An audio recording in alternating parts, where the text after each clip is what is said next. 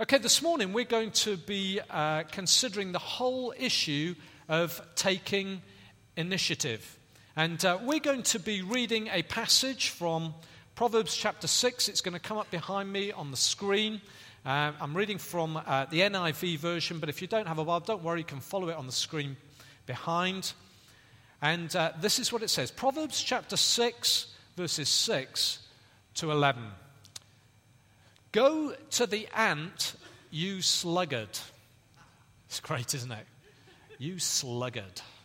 Consider its ways and be wise. It has no commander, no overseer or ruler, yet it stores its provisions in summer and gathers its food at harvest. How long will you lie there, you sluggard? When will you get up from your sleep? A little sleep, a little slumber, a little folding of the hands to rest, and poverty will come on you like a bandit, and scarcity like an armed man. I was um, watching a, a, film last night. Uh, uh, Annette and I w- uh, had recorded a film. We watched Mandela, The Long Walk to Freedom. I don't know if you've seen it, but it's a, a remarkable uh, film about uh, Nelson Mandela and what he went through through the 60s and 70s and 80s as he was incarcerated on Robben Island. And uh, as you watch the film, there are some moments in it that are truly profound. He is locked away for life in prison with his colleagues, and uh, they are treated so badly, so harshly by the prison guards. And as they're incarcerated in these tiny prisons, they're given uh, prison uniforms, but uh, the white uh, guy uh, with them, he's given long trousers, but all the black guys have got short trousers. And Nelson Mandela says this to one of his colleagues. He says, This is what we're going to do. We're going to be here a long time. He says, What we're going to do is this. He says, We're going to make it our aim. I'm going to ask that we have long trousers, that we're treated like the white guys in this prison. And he makes it his aim. And so he takes initiative and he says, I would like us to have long trousers. And uh, the, the film rolls, the years roll by as he's in prison. But eventually they get uh, his, the request is fulfilled. It seems like a tiny thing. But Nelson Mandela is not prepared just to be incarcerated. He is prepared to keep pursuing what he knows is right, to be treated as an equal. And in the end, he's compared, and you see their joy, this small victory. And yet, it was a small victory that eventually, it was that same spirit that brought about a much bigger victory in the fall of apartheid in South Africa. It's an incredible story, incredible moment of watching this man take initiative in the midst of a most difficult situation. You know, the Bible is the story of a God who's taken initiative with us. A God who broke into our world while, it says in Romans, while we were still sinners, while we were still uh, full of our pride, rebellion against God, living our own way without reference to Him. It says that God, that Christ died for us. God sent His Son for us while we were like that. God took the initiative. We were never going to find a way out. We were never going to get out of the mess we were in. God took initiative. And this proverb is all about the importance of taking initiative because it's the message of the Bible. You see, through the Proverbs, we find God's wisdom for life. If we want to live well, Proverbs gives us godly keys. And over the last weeks, we've looked at the challenge to keep pure We've looked at the importance of honoring our word, and this morning we're going to focus on this whole thing of taking initiative. This morning, the passage we've read, we are introduced to one of the main characters in the book of Proverbs. We've already met the fool in previous weeks. This morning, we're about to meet the sluggard.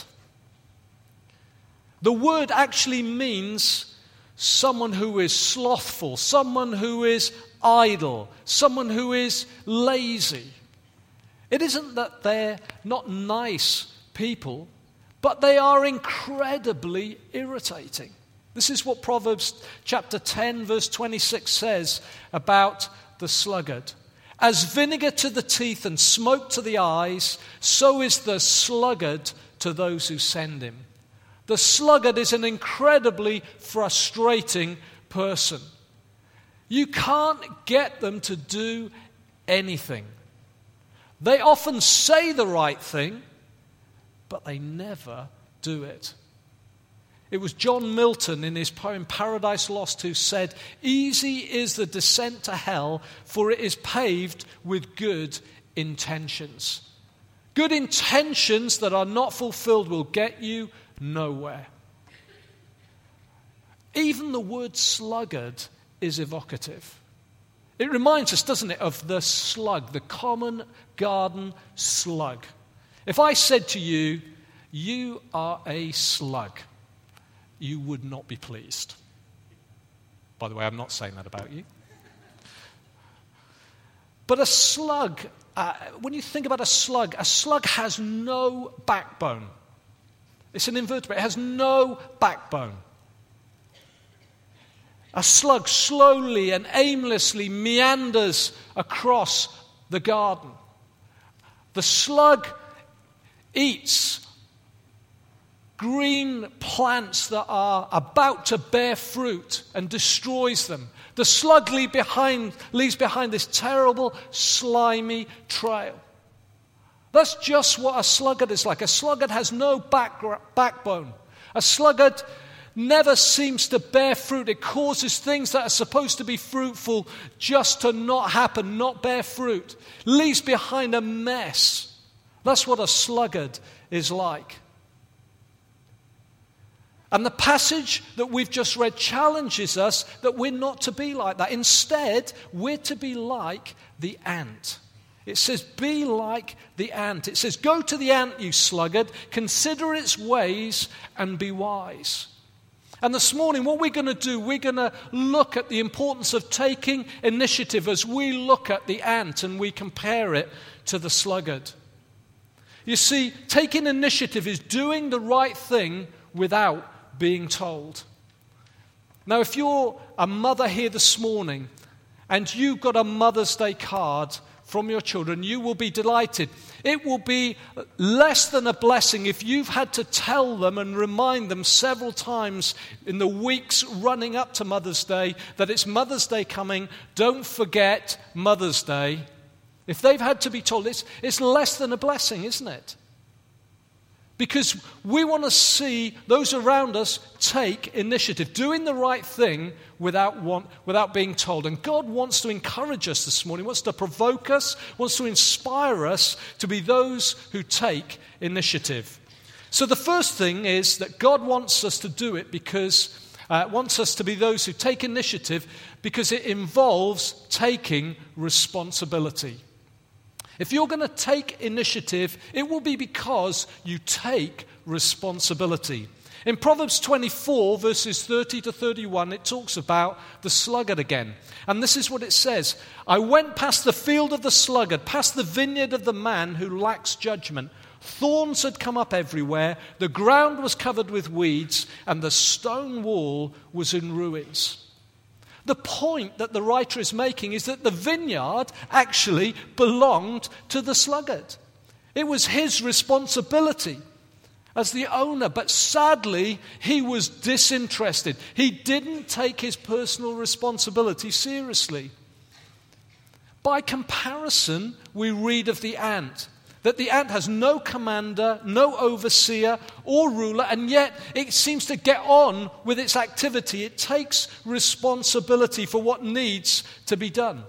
It doesn't consider what's happening around as somebody else's problem.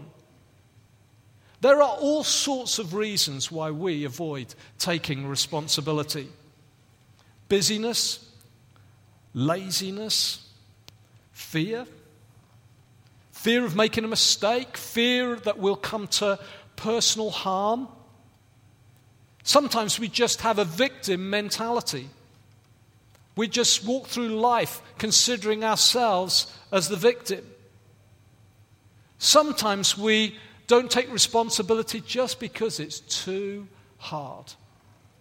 In the verses we've read in Proverbs chapter 24, we've just read them.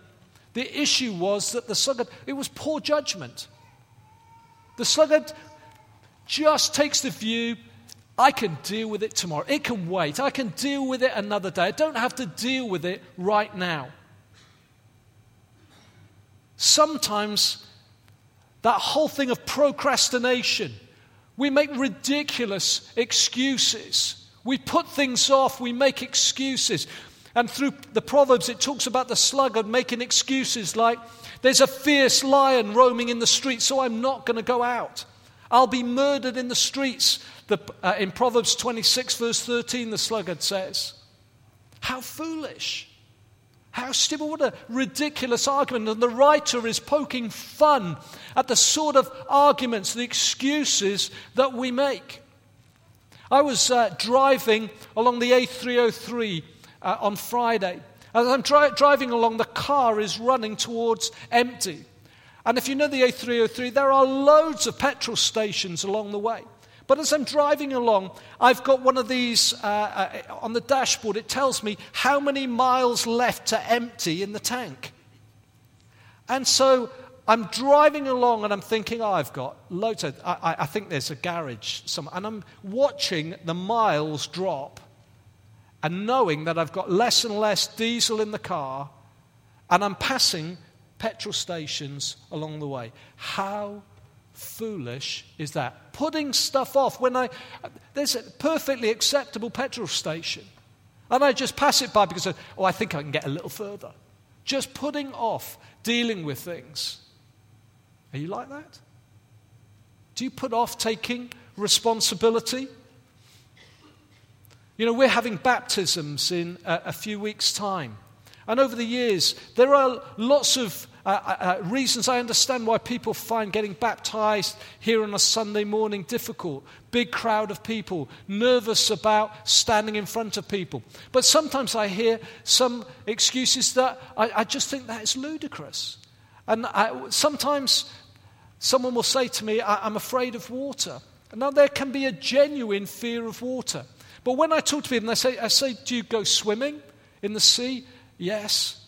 Do you go in the bath? Yes. Do you have a shower? Yes. And as I, I just sort of think this is this seems like a ludicrous excuse. It sounds like the sluggard, just procrastinating, putting it off. Let me encourage you. If you've not been baptized, and you're thinking about, let me encourage you, get baptized on Easter Sunday. Come and talk to me at the end of the meeting. You see, the ant doesn't need any external motivation, doesn't need any prodding to take action. Jesus himself tells a story of, the good, uh, uh, of a good Samaritan. And uh, there's three characters in the story. And the first two characters fail to take responsibility for a guy who's lying beaten up at the side of the road, left for dead. They pass by on the other side because they're fearful of what's going to would happen to them if they stop to help. And it's the unexpected Samaritan who should not help because he's of a different race that crosses the road to help. He took, he was prepared to take responsibility, and Jesus commends him for doing that. Jesus commends you for taking responsibility for where you should take responsibility. There are lots of areas we need to do that. You need to do it. You are responsible for your own walk with God. Reading the Bible, praying.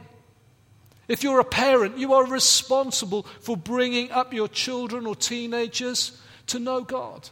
That's not shoving it down their throat. That's not being uh, legalistic with them, but to be a role model, to be an example, an encouragement that they would love God for themselves. It's your responsibility. You're responsible for developing friendships with people outside the church. Not because they're targets so that you can share your faith with them, but because God loves people. You're responsible. What you do with your time and your money, you are responsible for that. God holds you responsible for what you do. God, res- God holds you responsible for your generosity. Don't be someone who has to be poked and prodded. Take initiative. Take responsibility for your finances. Honor God with your money. We'll talk about that a little bit later. What stops you taking responsibility?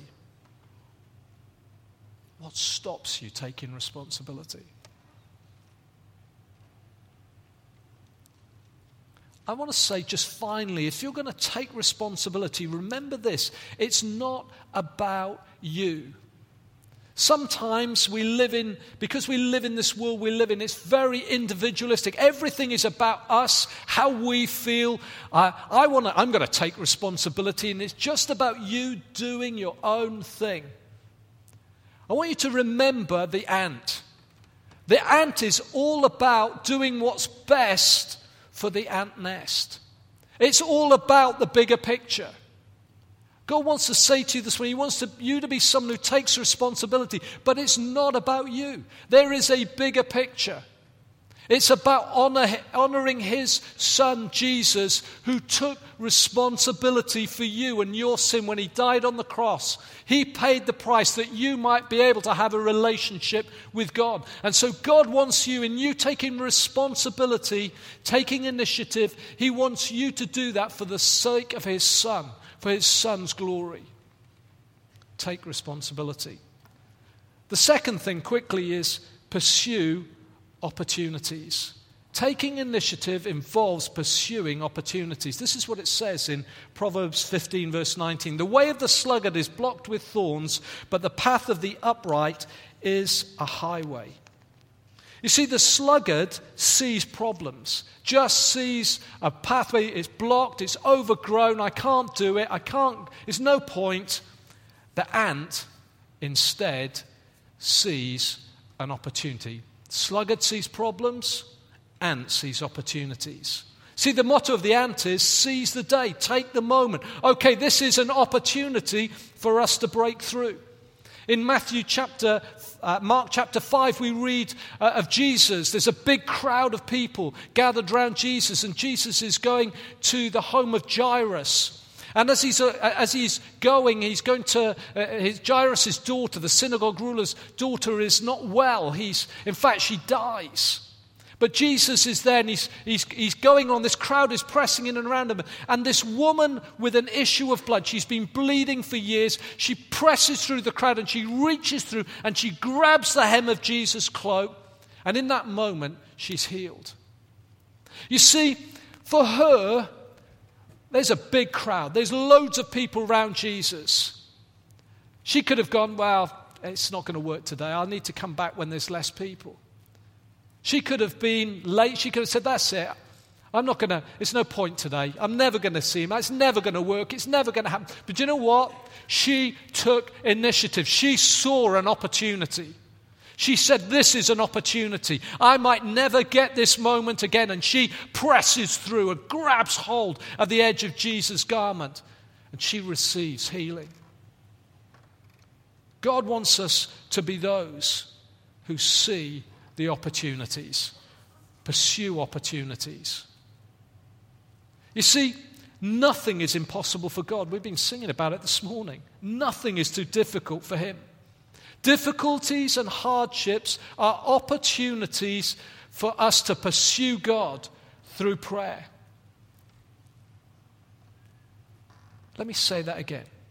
Difficulties and hardships are opportunities for us to pursue God through prayer. The Bible talks in Luke chapter 2 about Anna, a widow who'd probably been a widow for over 50 years. And it says of her that she worshipped night and day, fasting and praying. She viewed her circumstances that were as tough as they could get as an opportunity to seek God. John Calvin said that prayer is the chief exercise of faith. Our prayer life shows what we really believe. If you really believe God, you will pray. When it gets tough, you will seek God in prayer.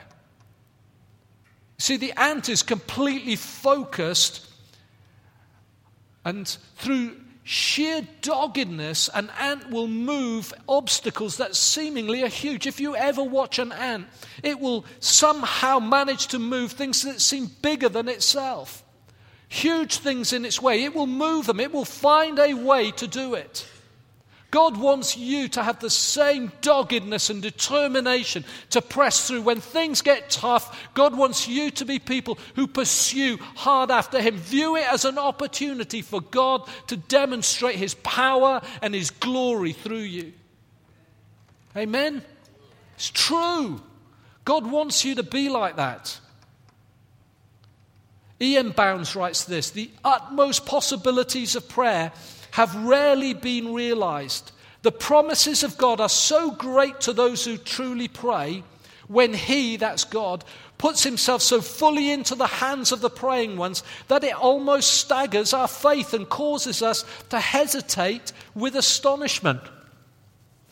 His promise to answer and to do and to give all things anything whatsoever is so large, so great, so exceedingly broad that we stand back in amazement. Let us keep, ever keep in mind and never for one moment allow ourselves to doubt the statement that God means what he says in all of his promises. You see, the sluggard always has a reason not to press through. The sluggard always has a reason not to pray. The sluggard always has a reason not to pursue God. Derek Kidner, in, uh, in, his commentary on Proverbs, says of, of the sluggard, so by inches and minutes, his opportunity slips away. Don't let the opportunities in front of you slip away.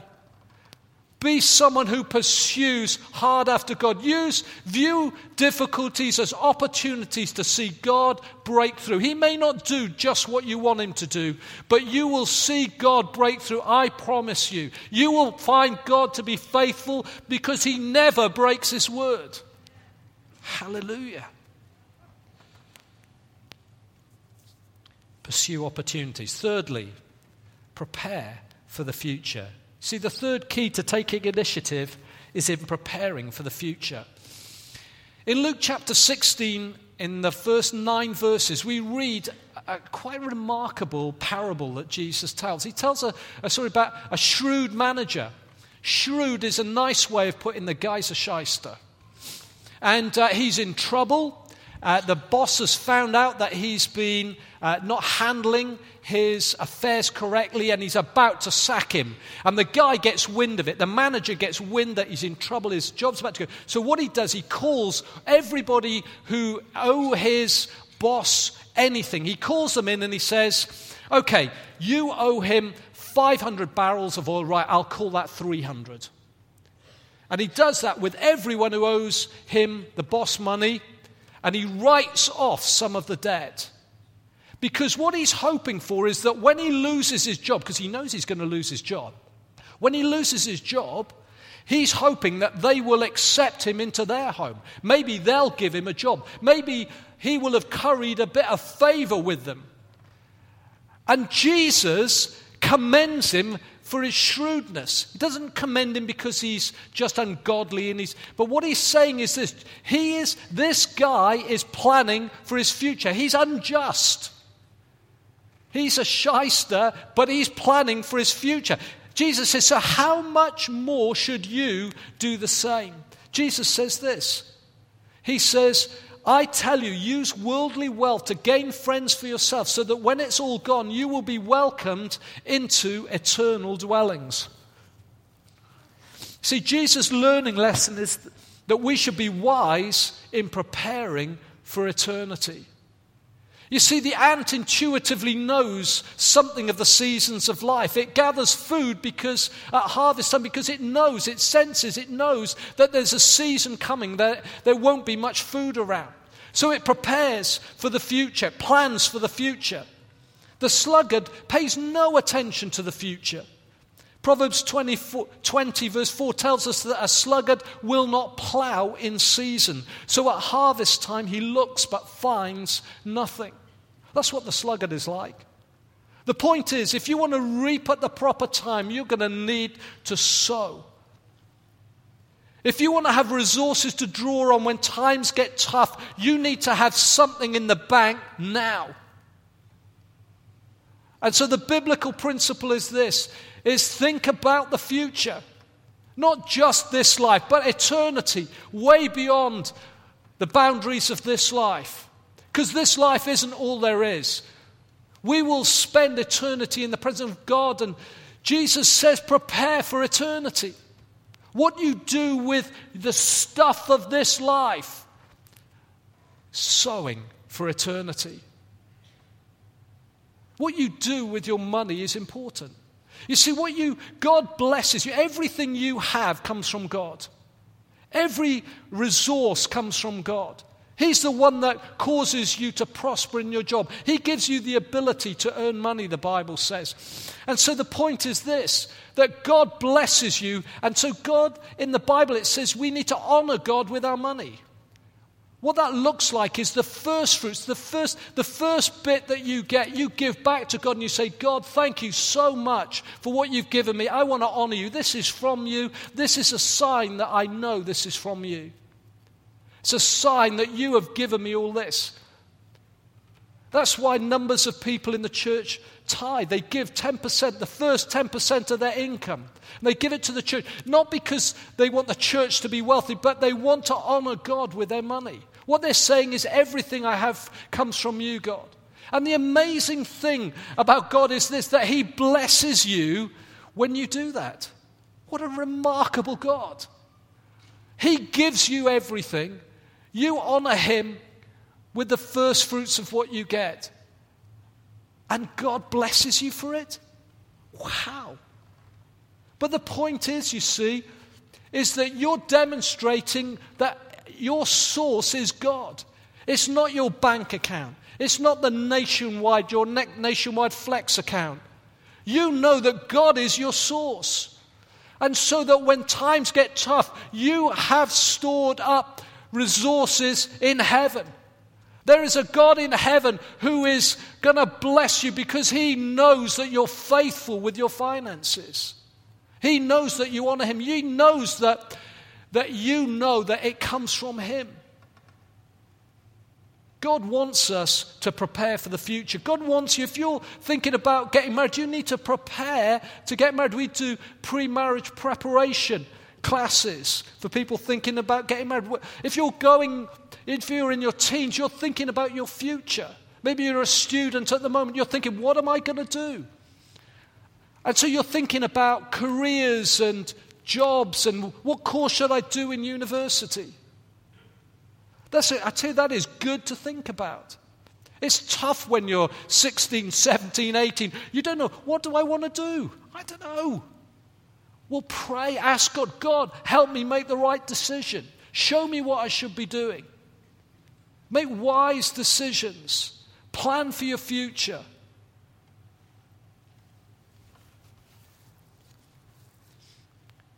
You see, preparing for what lies ahead is a sign of the wise person. The sluggard only has eyes for the present.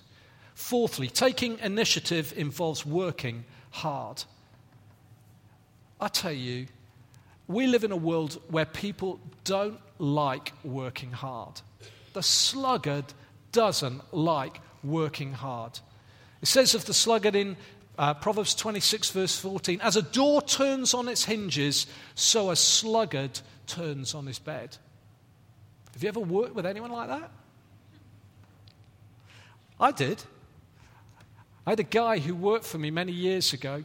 Some of you will remember me telling the story. And uh, he was a junior in my team. And uh, he, was re- he was just coming in later and later after flexi time had started. And in the end, I had, to, I had to deal with it. And I said to him, if this happens again, I'm going to have to, it's going to be discipline, it's going to, it's going to be discipline issue. We're going to have to deal with this properly. And there was this one day, and I could see the clock ticking, and I'm thinking, he's not coming in. And so I just had to make a decision. So I got in my car, I drove to his house, I knocked on the door, I got him out of bed. I, dra- I got him, didn't get him dressed, but I got him into work, got him into work on time. And I said to him, if this ever happens again, that is it. This is your last chance. Make something of your life. He is now, he is now doing really well. He learned his lesson. And he would say that that was a pivotal moment for him. At that moment, he stopped being a sluggard and he took responsibility for his own life and he started to work hard and it all started to change for him. The Proverbs talks about all sorts of things. It says this The sluggard craves and gets nothing, but the desires of the diligent are fully satisfied. Do you want to be satisfied? Then work hard. Work hard with, with all your strength at what God gives you to do. Do it to the best of your ability. It says this in Proverbs 14:23 All hard work brings a profit, but mere talk leads only to poverty. Hard work brings profit. Paul encourages the Colossian believers whatever you do, work at it with all your heart as working for the Lord, not for men. What you do, you do it for God. When I worked for the Counseling Planet, I tell you, I loved my job. I loved my job. I wasn't sitting in my job thinking, I hate my job, it's boring, I hate it, I can't wait, I just want God open up a door for me to go and work for the church. I loved my job. I loved it. I worked hard at it. It was tough. There were, uh, there were days when, and they will tell you, at the end of the week, I was yellow at the end of the week. It, I was yellow because I was pale. I was working long hours. I was preaching on Sundays. I was elders' meetings till sort of 11, 12 o'clock on a Monday night. I was leading a small group. I was overseeing groups. I was hosting meetings. I had two young children. We were building a building. We were doing it ourselves. I gave myself to it. I loved my job. I loved what I did.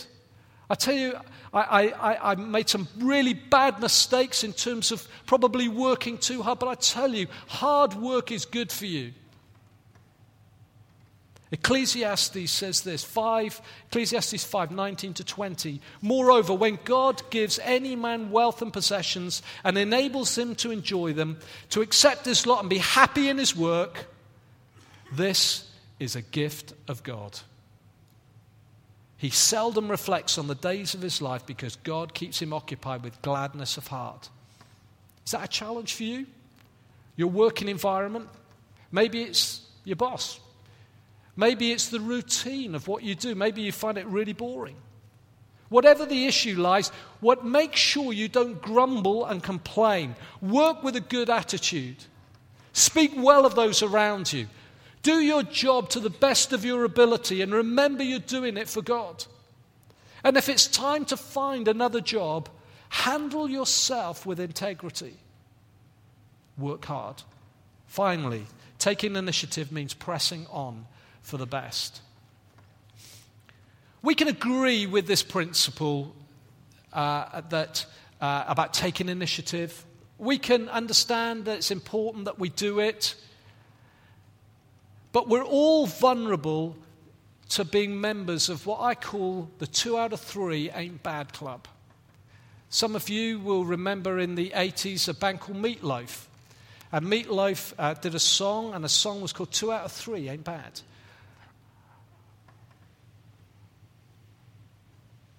Is that what you're like? You do well in certain areas. I'm, I'm okay at that. I'm doing well in that. I'm doing well in, in my job. Uh, I'm doing well with uh, my family, but my spiritual life, uh, it doesn't matter. I'm doing well in those areas. That's enough. Two out of three ain't bad. Two out of three is okay. God understands. Bill Hybels, in his book, Making Life Work, calls this selective sluggardliness. I'm not sure it's an actual word, sluggardliness. Do you have one area of weakness? Let me tell you that you are vulnerable if you do. The Bible's full of warnings. Talks about, talks about Solomon, the wisest, supposedly the wisest king, and yet he gets messed up with women. He has more wives than you can shake a stick at. And it causes his ruin. Absolute ruin. He was lazy in one area. You read in the Old Testament of a guy called Eli, who was the high priest. And he had two, two sons. And they were rebels, they were bad boys, and he never disciplined them. He never dealt with them as he ought to have done. And it caused his ruin. Are there areas that you've taken your foot off the gas? Maybe it's, maybe it's the area of forgiveness. You do well in lots of, but deep down, you, you're holding something in your heart. You cannot let go. You will not let go. Let me tell you, don't be selectively sluggardly. Let deal with it before God. Maybe it's the area of your walk with God. Maybe it's the area of your weight. Maybe it's about what you do with your money. Don't be a member of the two out of three ain't bad club. God wants better for you. Paul says this in Philippians. Philippians chapter 3. He, Paul talks about how the importance of pressing on. He says this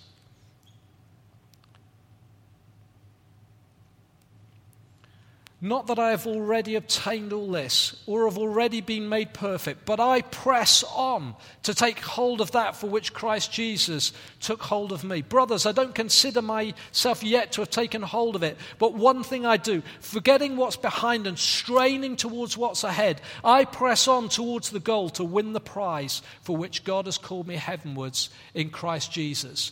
All of us who are mature should take such a view of things. God doesn't want you to be selectively sluggardly. Press on, push through, deal with the air. If there's something this morning that God's put his finger on and you know what it is, let God deal with it. Press through. As we draw to a conclusion this morning, someone once said this there are three types of people in the world those who don't know what is happening, those who watch what is happening, and those who make things happen. Wise people make things happen. Wise people take initiative. They see a problem and act on it. They don't just sit passively and wait for opportunities to come, they prayerfully take action. God took the initiative when we turned away from Him. He took responsibility for our sin our wrongdoing, our rebellion. It was our fault. He knew that we wouldn't and we couldn't take responsibility for us for our own actions. So whilst we were still sinners, Christ died for us. God took initiative for you.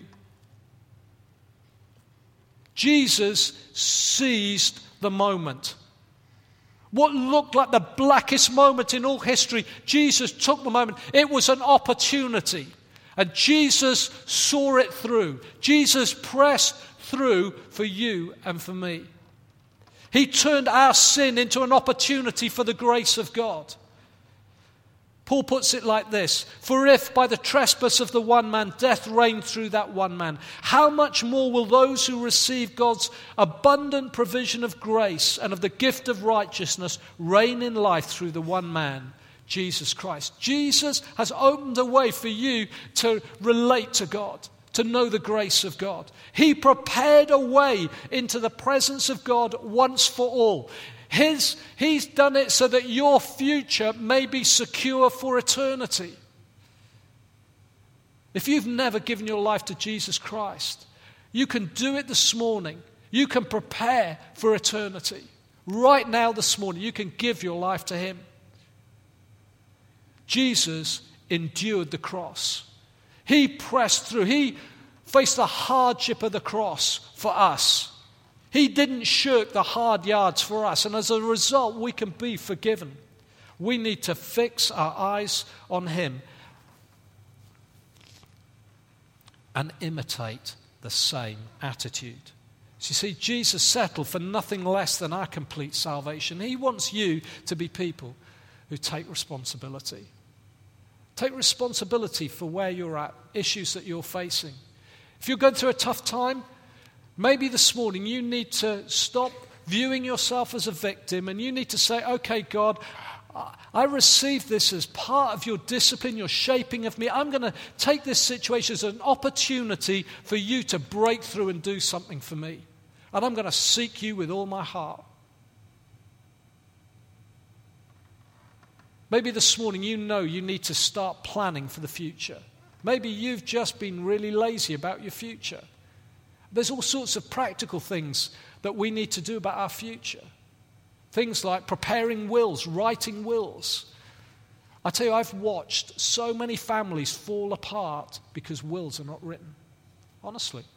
You think, oh, no, it wouldn't. I remember, I remember my mum saying to me, Don't worry, Steve, it will be okay, it doesn't matter. I said, Mum, it will matter. It will. I tell you, it did. I've watched families torn apart because people didn't plan for the future. I've watched people thinking, putting off coming to Christ, giving their lives to Christ because they thought there'd always be another day. Well, there isn't always another day. Don't put off what you can do today. Give yourself to living for Jesus Christ. Urge you with all my heart, give yourself to living for Him. Work hard. Work hard.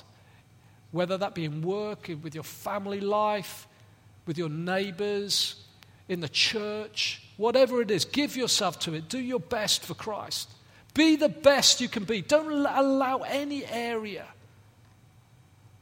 to be less than the best. Don't settle for second best in any area.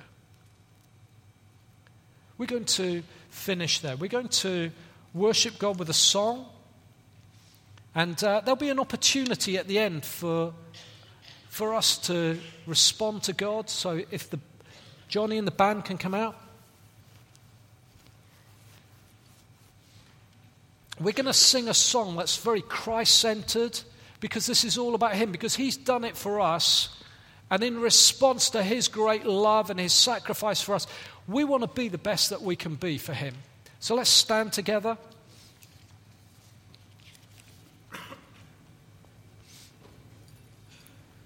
while they get, are they just preparing? We're going to pray. God, I just pray for us right now. We open our hearts to you. Father, we say we want to be the best that we can be for you. We don't want to be lazy. We don't want to procrastinate. We don't want to put off what we can do today. We don't want to be like the sluggard. We want to be like the ant that works hard for you, that loves you, puts you first. We want you to be the very center of our lives. God, thank you so much that you took responsibility for us. Father, we want to take responsibility for our own lives. We want to be the best that we can be for you. We want to serve you with all our hearts. We want to view every obstacle as an opportunity for you to break through because you're faithful. You're a God who does the impossible. You, you spectacularly do the impossible. You're a God who specializes in it. And so we want, in our moments of need, to come to you because you're our source. You're our great hope. You're our faithful Father. And Father, we want to be those who plan well for the future. Father, we want to live well in this life, but we want to live with our eyes on eternity because there is a better day coming. God, there is a day coming where we will be with you forever and ever, and we will look back on these days and be oh so glad that we pressed through by the grace of God. Father, we want to be men and women who do that for you. Father, we want to be the best we can be. We want to press, we don't allow there to be any areas in our lives where we settle for second best. Jesus, we want to honor you with our lives. We want to honor you because you gave yourself for us. Jesus, we say to you this morning, you are magnificent. We love you. You are our great hope.